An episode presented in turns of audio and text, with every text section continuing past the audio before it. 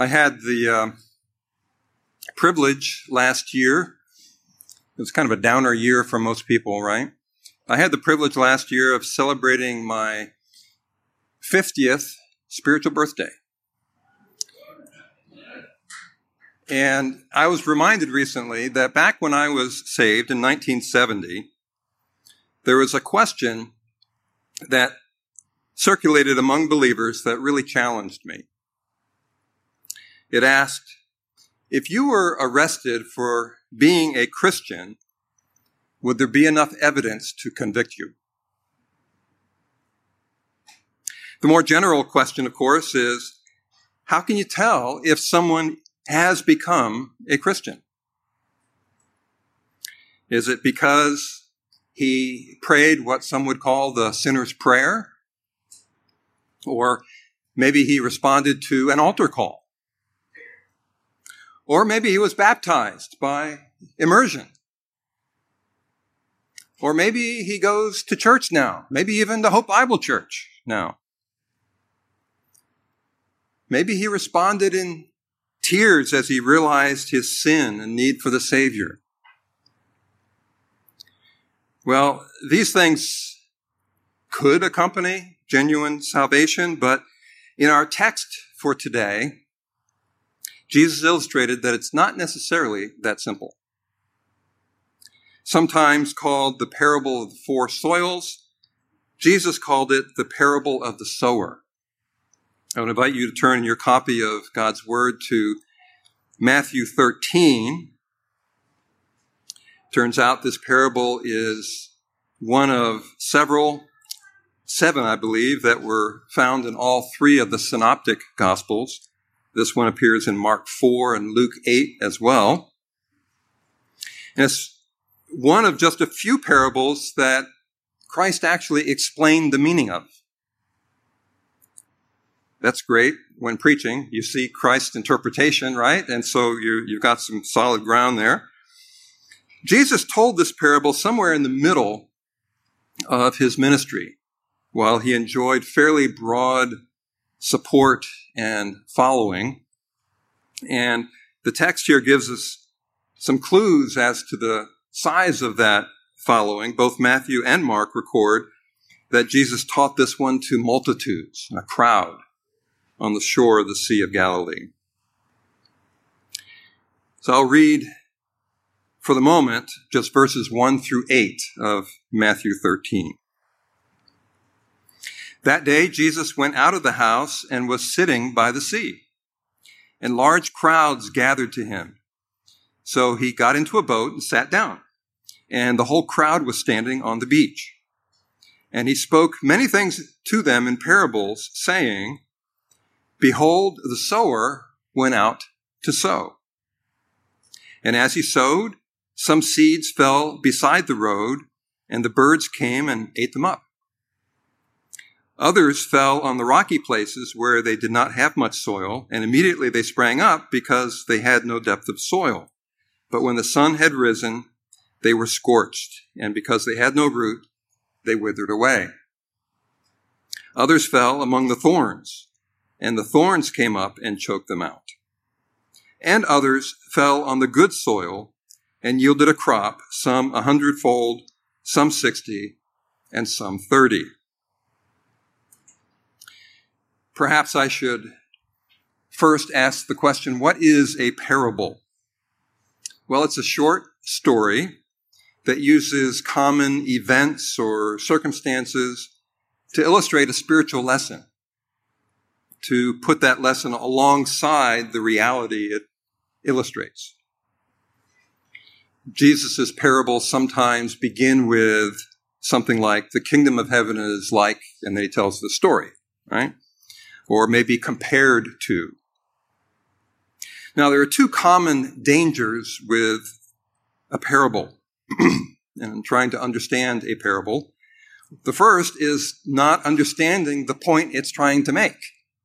What is the bottom line that the parable is seeking to illustrate?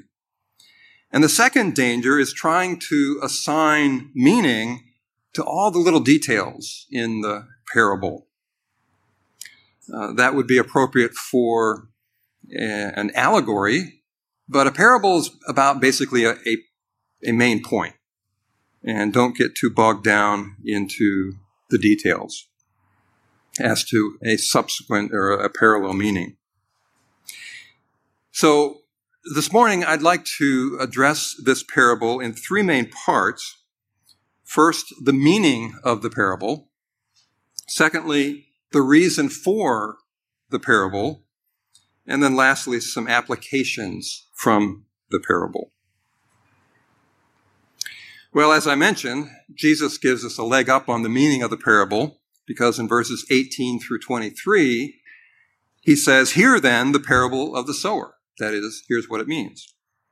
When anyone hears the word of the kingdom and does not enter it, the evil one comes and snatches away what has been sown in his heart. This is the one on whom seed was sown beside the road. The one on whom seed was sown in the rocky places, this is the man who hears the word and immediately receives it with joy, yet he has no firm root in himself, but is only temporary, and when affliction or persecution arises because of the word, immediately he falls away. And the one on whom seed was sown among the thorns, this is the man who hears the word and the worry of the world and deceitfulness of wealth choke the word and it becomes unfruitful. And the one on whom seed was sown on the good soil, this is the man who hears the word and understands it, who indeed bears fruit and brings forth some a hundredfold, some sixty, and some thirty. Well, we observe what I would call three main uh, participants or aspects of this parable. And there are three S words sower, seed, and soils. The sower, of course, Jesus identifies as one who is um, uh, spreading the seed, which is the word of God, the word of the kingdom in Matthew, uh, the word of God in Luke, and just plain the word in Mark. In other words, God's truth that he's revealing and has revealed to man to convict us of sin, to save us from sin, and to lead us in all ungodliness. Uh, I'm sorry, to lead us into godliness out of ungodliness. And the soil, of course, Jesus identifies as people. People to whom the Word of God is proclaimed. Lots of personal pronouns are used. Uh, in one case, he's using the word, this is the man who so and so. Those are four people. So the picture then is of the Word of God being delivered to different kinds of people who have correspondingly different responses to it, both in the short term and in the long term. So let's look at the first soil. In verse 4 and verse 9, he refers to that soil that's beside the road. It's uh, part of the hard path. It's not intended for growing anything, and indeed it does not grow anything. The short term response of this soil is that it does nothing, right? The seed doesn't penetrate the soil, nothing happens and there's no fruit, obviously, from the seed. The long term result is also explained. Satan comes and snatches away the seed that has been sown. And Luke adds that Jesus explained um, the reason was so that they may not believe and be saved. Well, the meaning here, I think, is obvious. Some people are hardened to the gospel message and they don't receive it at all. Perhaps you were that way at some point, or you know of others who have been hardened and not responsive to the gospel. Satan takes away whatever exposure they have had to the word. But you may be thinking, well, what about Isaiah 55, 10 and 11, where God said, For as the rain and the snow come down from heaven, and do not return there without watering the earth, and making it bear and sprout, and furnishing seed to the sower and bread to the eater, so shall my word be which goes forth from my mouth. It shall not return to me empty, without accomplishing what I desire, and without succeeding in the matter for which I sent it. So maybe the question in your mind is, well, if God's word always accomplishes his purposes, why then does the person represented by this soil not receive it? Good question. I think in answering that, we need to know that it must not have been God's purpose to save that hardened soil. Certainly not at that point in time.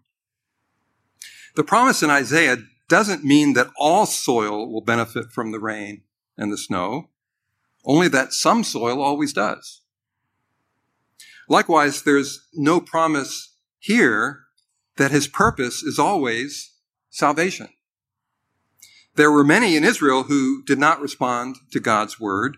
In fact, if you look at the very next chapter in Isaiah, Isaiah 56, you see a very uh, stark example of that. And also in Isaiah's commissioning in chapter 6 of Isaiah, from which Jesus quotes in this passage, it involved proclaiming a message of judgment to those whose hearts were hardened. So we have to conclude that sometimes the purpose of his word is to judge those who are hardened of heart. The second soil is referred to as rocky places where they did not have much depth of soil. The picture here is of shallow soil with a, a rock um, beneath, kind of bedrock beneath, with very little soil above to sustain uh, growth. The short term response there is that immediately the seed sprang up because there was no depth of soil.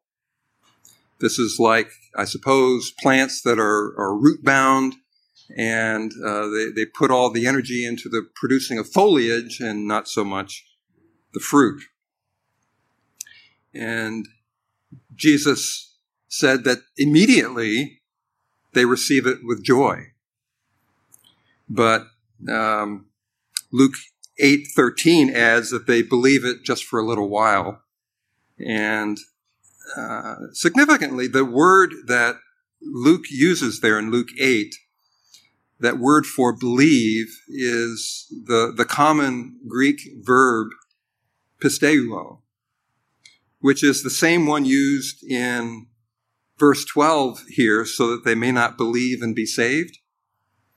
And it's the same word used throughout John with respect to saving faith. So it's possible that Jesus is talking about true believers here, but is he? Look at the long term result. The sun scorched the tiny plants because they had no root and withered away. Jesus said that he has no firm root in himself, but is only temporary. And when affliction or persecution arises because of the word, immediately he falls away. Observe that this soil bears no fruit, just foliage. You know, foliage, the leaves and stuff, right? So what does that mean? Is this a Christian or not? Does this teach that a Christian can lose his salvation? Well, that word receives the word with joy in verse 20 indicates that there's an outward expression of openness to the word. But verse 21 says it's temporary. And uh, the meaning there is it's, it's for a season. It's, it's not permanent. And the word has only a temporary impact on that person. Indeed, verse 21 goes on to say that person falls away. The, um, the term there in the Greek is scandalizo. You might hear the word scandal in there. It literally means caused to stumble in the passive voice. It's done to him. Like the sun is shining on him, right? He's receiving the sun's rays passively and it causes him to fall away. That term is always used metaphorically in the New Testament, not a stumbling on something physical, but stumbling on something else. And so sometimes it's used to refer to some, someone who is good stumbling and tripped up by something that is bad. For example, Jesus told his disciples in Mark 14, 27 on the Mount of Olives before his arrest, you will all fall away scandalizo, because it is written, I will strike down the shepherd and the sheep will be scattered. So in that case, there's good people who are stumbling because of a bad thing. Other times it's used to refer to someone who is bad being tripped up by a good thing. For example, in Romans 9, verses 30 through 33, we read, What shall we say then? That Gentiles who did not pursue righteousness attained righteousness, even the righteousness which is by faith, but Israel, pursuing a law of righteousness, did not arrive at that law. Why? Because they did not pursue it by faith, but as though it were by works. They stumbled over the stumbling stone. Just as it is written, Behold, I lay in Zion a stumbling stone, a stone of stumbling and a rock of offense, and he who believes in him will not be disappointed. So there are hardened people who stumbled over a good thing. It's used that same way in other passages like 1 Peter 2 8 and 1 Corinthians 1 23 through 24, which says, But we preach Christ crucified to the Jews, a stumbling block, and to the Gentiles, foolishness. Given that what's tripping up the people in our parable is the sun, something that's needed by all plants, sometimes even when it comes in abnormal amounts, which Jesus calls the affliction or persecution because of the word, the use of scandalizo here in this parable seems to picture someone bad who is tripped up by something good. Clearly, those who have a deep, permanent set of roots don't wither under those very same conditions. So the rocky soil then is an unbeliever who shows superficial, temporary interest in the Word of God. And this interpretation is reinforced by the parallel passage in Luke 8, 13, which says, in the time of temptation, they fall away, which basically means to become apostate. They never were believers. Likewise, in 1 Timothy 4, 1, but the Spirit explicitly says that in the later times, some will fall away from the faith, paying attention to deceitful spirits and doctrines of demons. In Hebrews 3, 3:12, take care, brethren, lest there should be any one of you, in any one of you, an evil, unbelieving heart in falling away from the living God. So these all carry the meaning that some unbelievers who had participated with some believers for a season will eventually separate themselves from the things of God, particularly when the going gets tough. Is there any other evidence within this parable that the rocky soil refers to unbelievers? Yes, I think so. There are some more clues in the term withered away.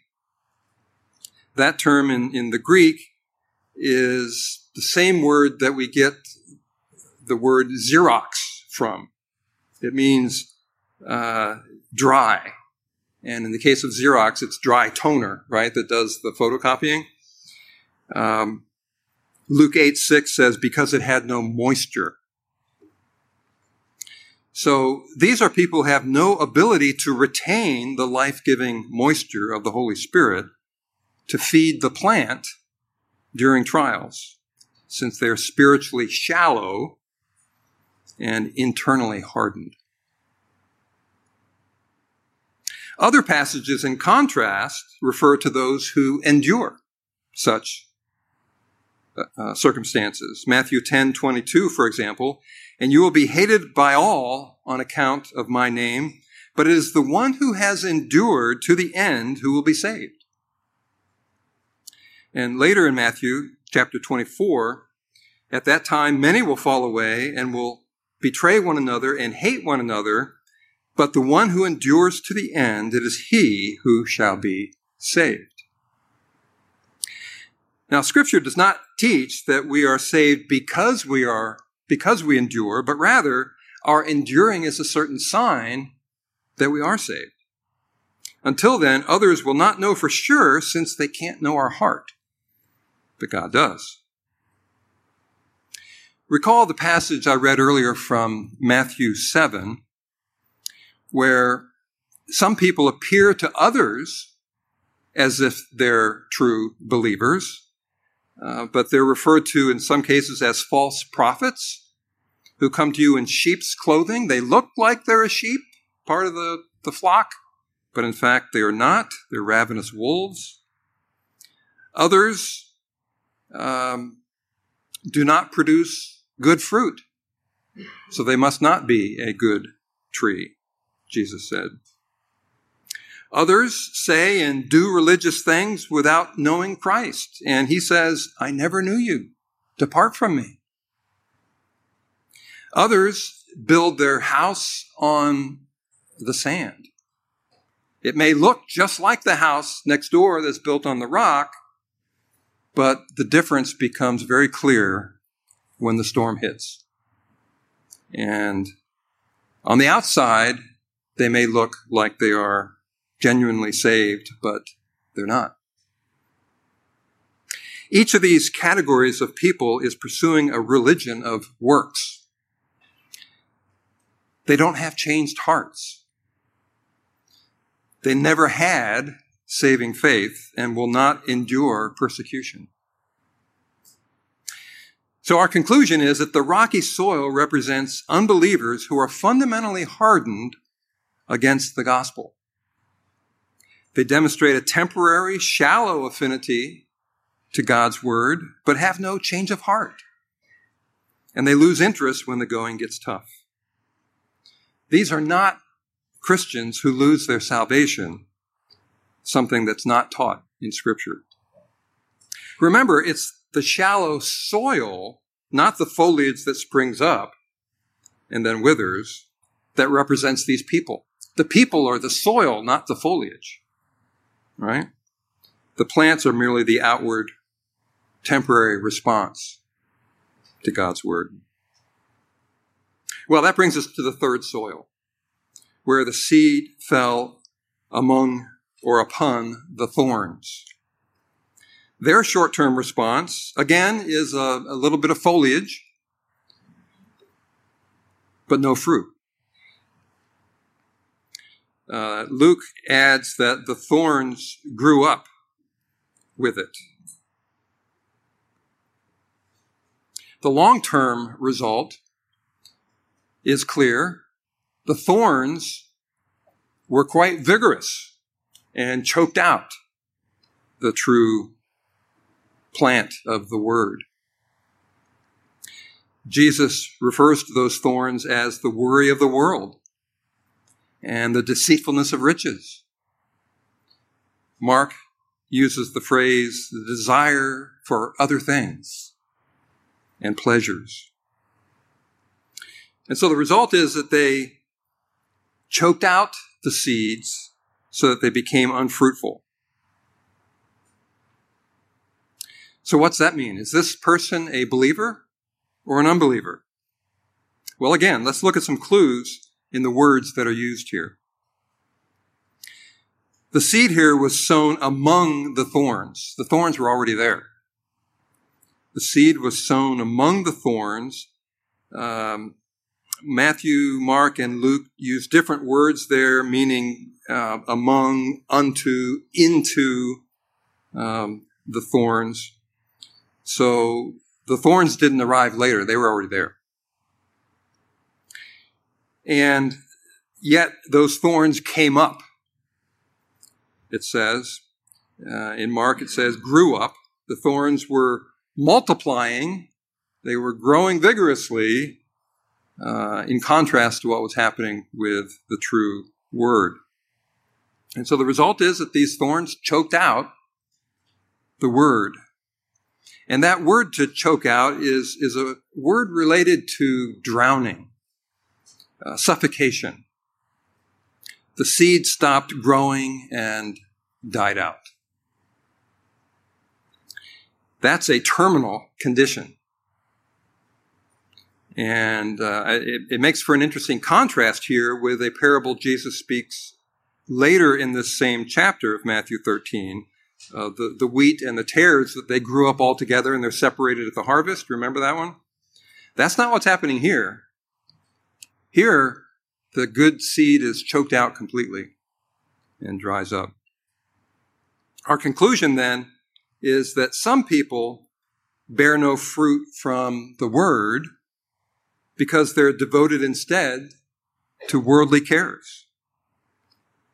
Uh, they don't bear fruit of repentance because they've never repented.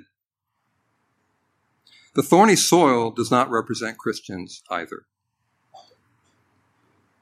Well, it might be helpful to compare and contrast the, the, the rocky soil and the thorny soil to get some extra insight here. Both of them heard the word and responded to it incompletely. Both eventually lost any interest in the word.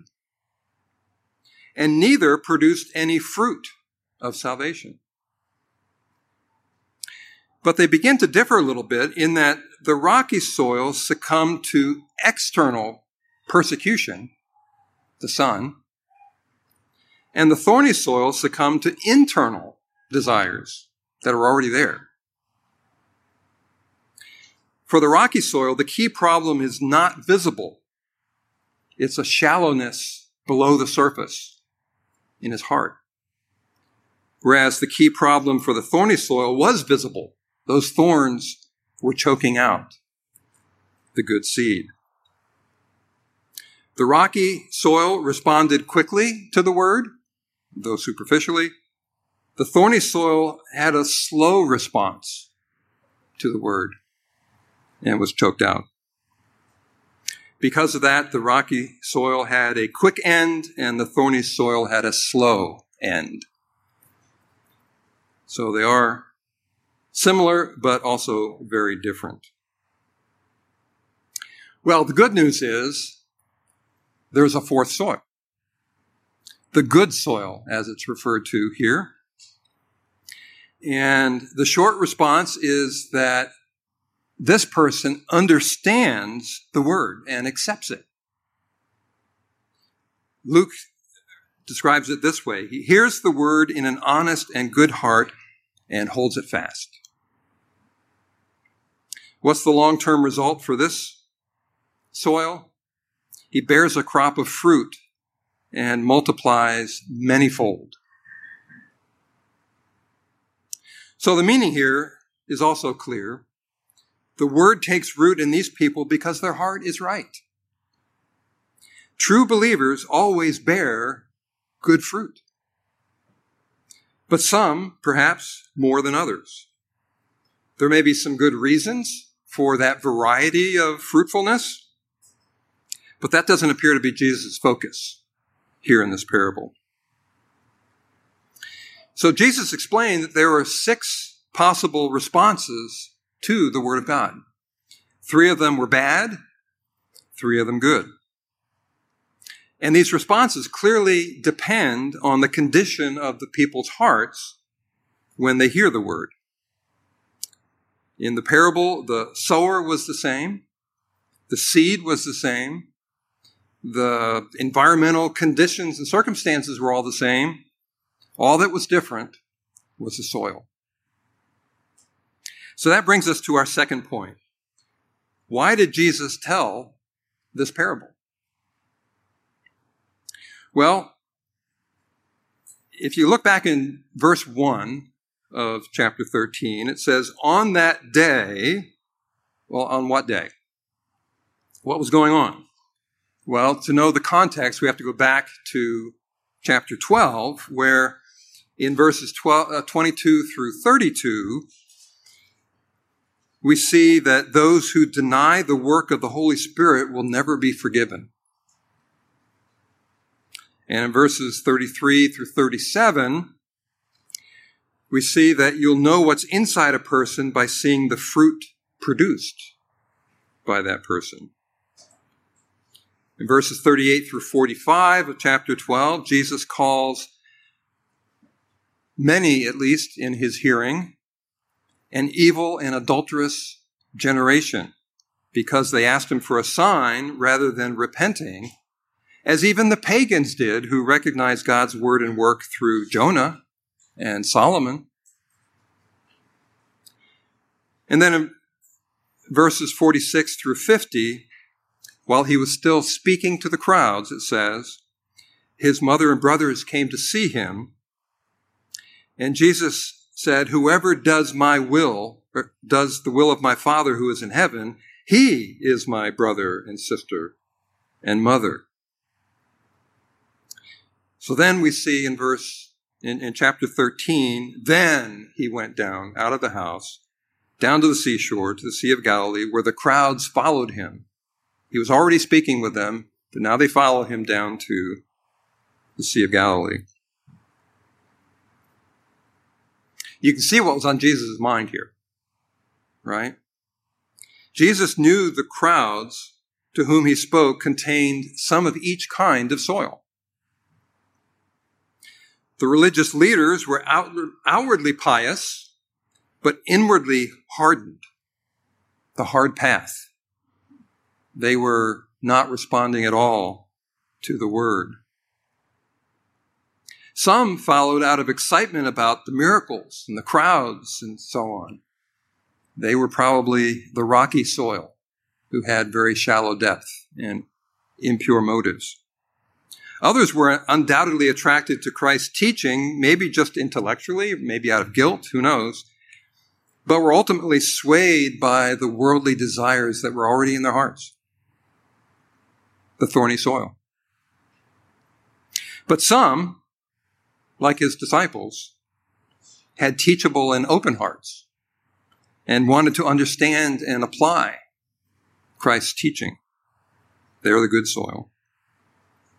So, to this crowd, probably containing all four types of people, Jesus said that the true family of God includes only those who do God's will. And he presented them this parable about themselves conveying his concern that most of them were a part of this throng for the wrong reasons. And they were not ready to receive his word. But he did so in a way that communicated mostly to those who were the good soil. Sure, some of the seed would inevitably fall on the other three kinds of soil that day.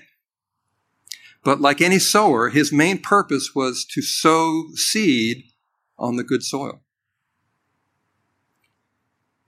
Jesus knew men's hearts. And he knew perfectly well whose hearts were prepared for his message. But why speak so indirectly through a parable? Instead of speaking plainly and letting the chips fall where they may. Well, Jesus provided here two main reasons. First, because the good soil can understand it, and the other soils cannot. So after giving the, the actual parable, in verses 9 through 13, he explains, He who has ears to hear, let him hear. And the disciples came and said to him, Why do you speak to them in parables?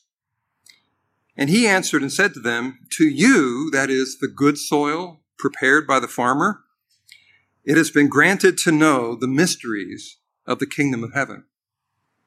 In other words, you wouldn't have understood these things unless the Father had prepared you. But to them, Jesus says, that is, the other three soils who were not prepared by the farmer, at least not yet, it has not been granted.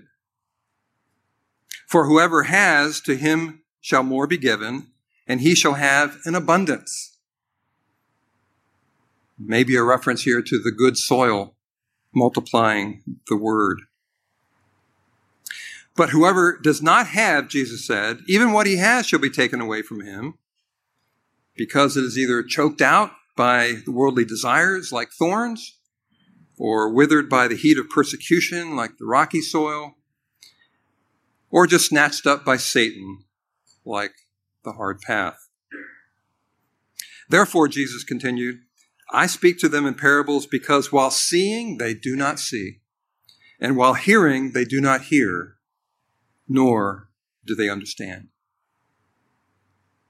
In the parallel passage in Mark 4, Mark says, And with many such parables, he was speaking the word to them as they were able to hear it. And he did not speak to them without a parable, but he was explaining everything privately to his own disciples.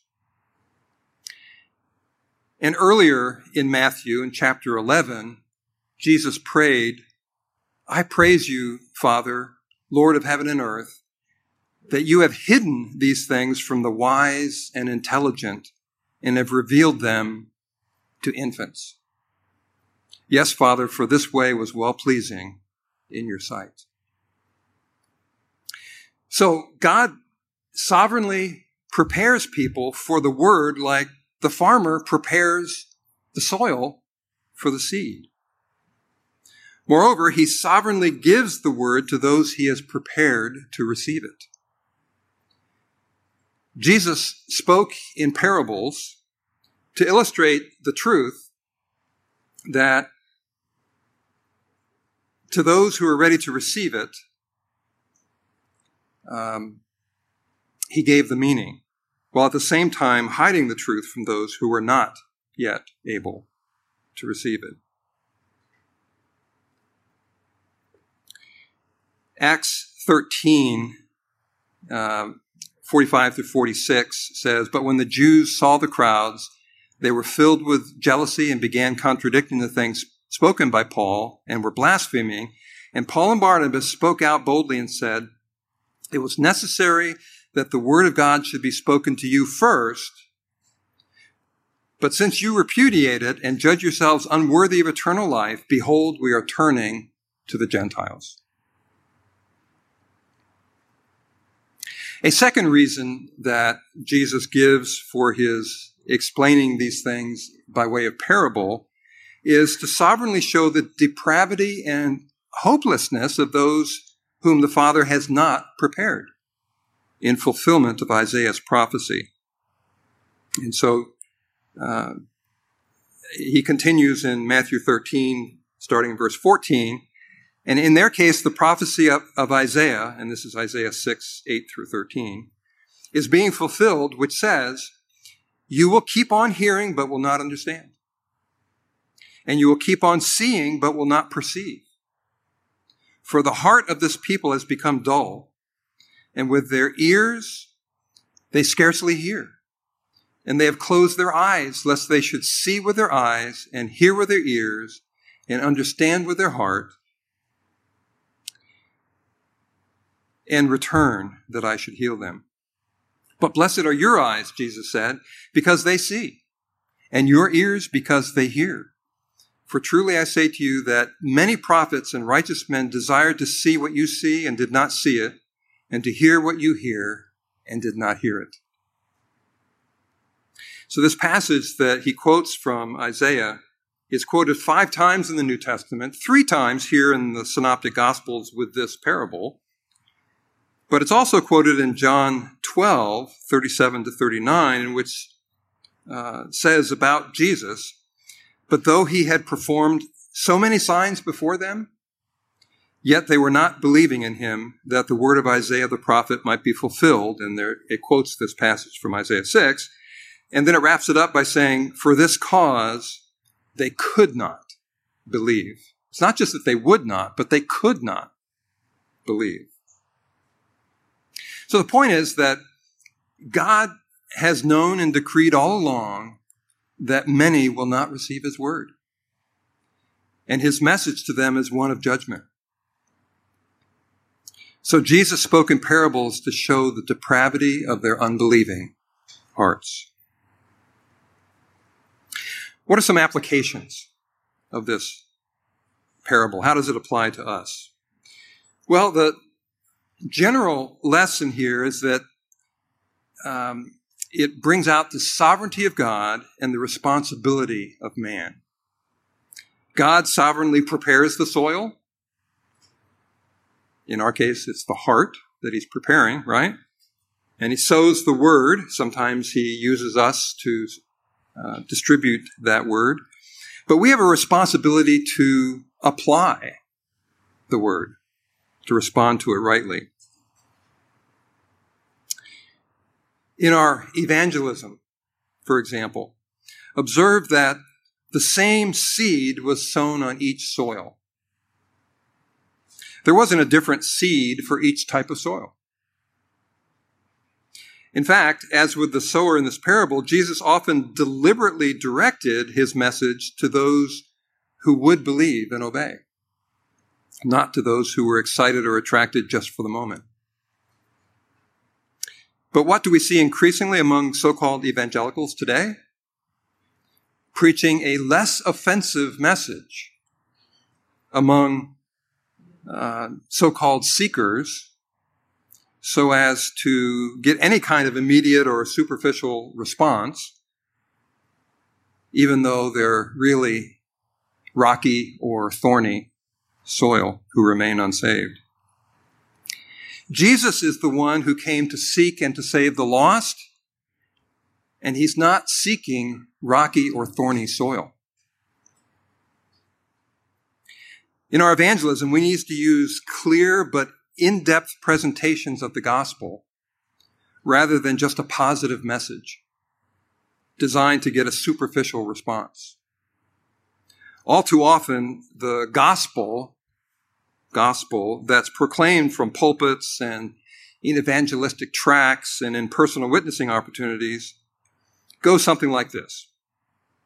Jesus loved you and died for you. If you ask him into your heart, he will forgive all your sins and give you eternal life. Brothers and sisters, that is not the gospel. Millions of people respond to that message with a false assurance of eternal life. They're among the majority of people who take the broad way to enter the wide gate, which Jesus said leads to destruction. And they will say to him, Lord, Lord. And he will say, I never knew you. Depart from me, you who practice lawlessness. They're building their house on the sand of their own righteousness, their own wisdom and will, rather than on the rock of Jesus Christ. They gladly approach Jesus as Savior, thinking that they have received an eternal life insurance policy, but they have no interest in surrendering to Him as Lord, Master, and King. Listen, the true gospel of Jesus Christ, which was proclaimed boldly by our Lord and His apostles, is a free gift which we always, which we receive by faith alone, that's true. But true saving faith always expresses itself through humble repentance from sin. That is forsaking the sin and surrendering to Jesus Christ as Lord and Master. And bearing fruit of a life transformed by God. Any gospel that does not communicate God's command to repent and forsake sin is a false gospel. Matthew 4:17 records that at the beginning of his earthly ministry Jesus preached, "Repent, for the kingdom of heaven is at hand." And at the end of his ministry, between his resurrection and his ascension into heaven, Luke 24 records that Jesus told his disciples, Thus it is written that the Christ would suffer and rise again from the dead the third day, and that repentance for forgiveness of sins would be preached in his name to all the nations, beginning from Jerusalem. That's the same message that Peter preached in Acts 2 and Acts 3. Likewise, Paul preached that same thing on Mars Hill in Acts 17. God is now declaring to men that all people everywhere should repent, turn away from, forsake their sin. So a third lesson here is that true repentance bears fruit. As with the fourth soil, God's word will multiply in us in two ways to bring fruit from the word that's been sown. One would be increasing godliness. The Spirit works in each true believer to generate godliness in that person's life. And secondly, the fruit would show up as expanded outreach to other people. In John 15, Jesus, uh, verses 8 through 20, Jesus said, By this is my Father glorified, that you bear much fruit, and so prove to be my disciples. Just as the Father has loved me, I have also loved you. Abide in my love. If you keep my commandments, you will abide in my love, just as I have kept my Father's commandments and abide in his love. You did not choose me, but I chose you and appointed you that you should go and bear fruit and that your fruit should remain. That whatever you ask of the Father in my name, he may give you. True spiritual fruit has an eternal impact. Mere foliage does not. If you're trying to live the Christian life trying to be godly, participating in church ministries in your own strength and wisdom for your own glory or your own interests, at best you'll produce foliage that will fade away. And our Lord will not be impressed. Also, by way of application, parents, you should certainly be teaching and preaching and living out the gospel before your children, praying that they will respond to Christ in faith, genuine repentance. But don't force them to say a sinner's prayer, particularly when they're too young to understand.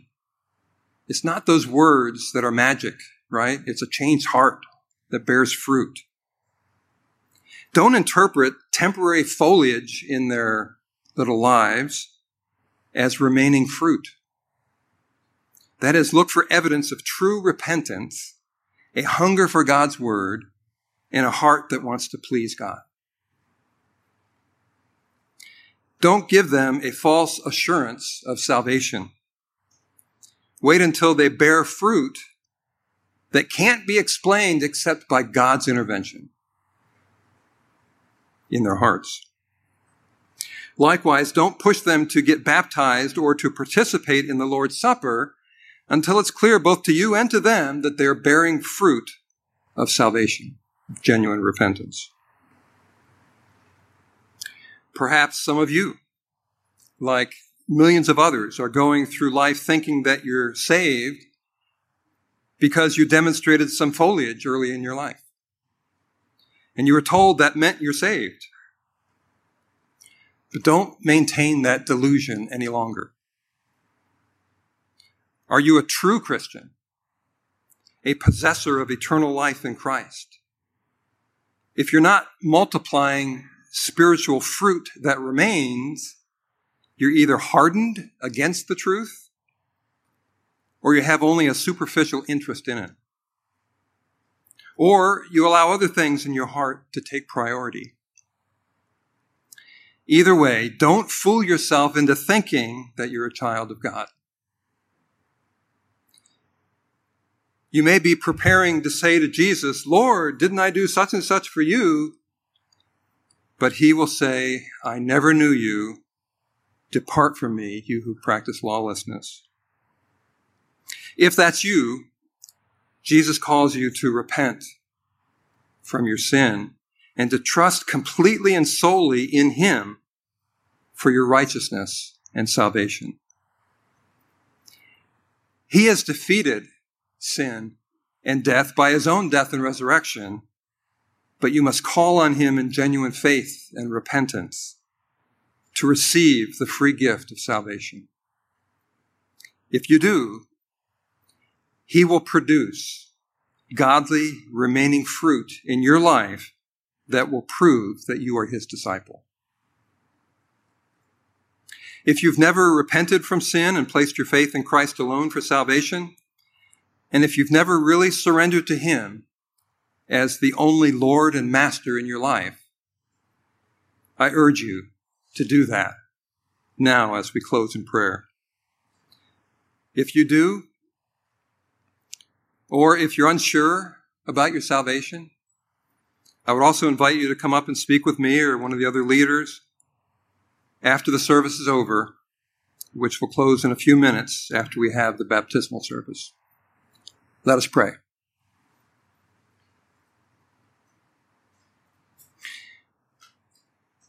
Our Father, we thank you that you have sent Jesus to be our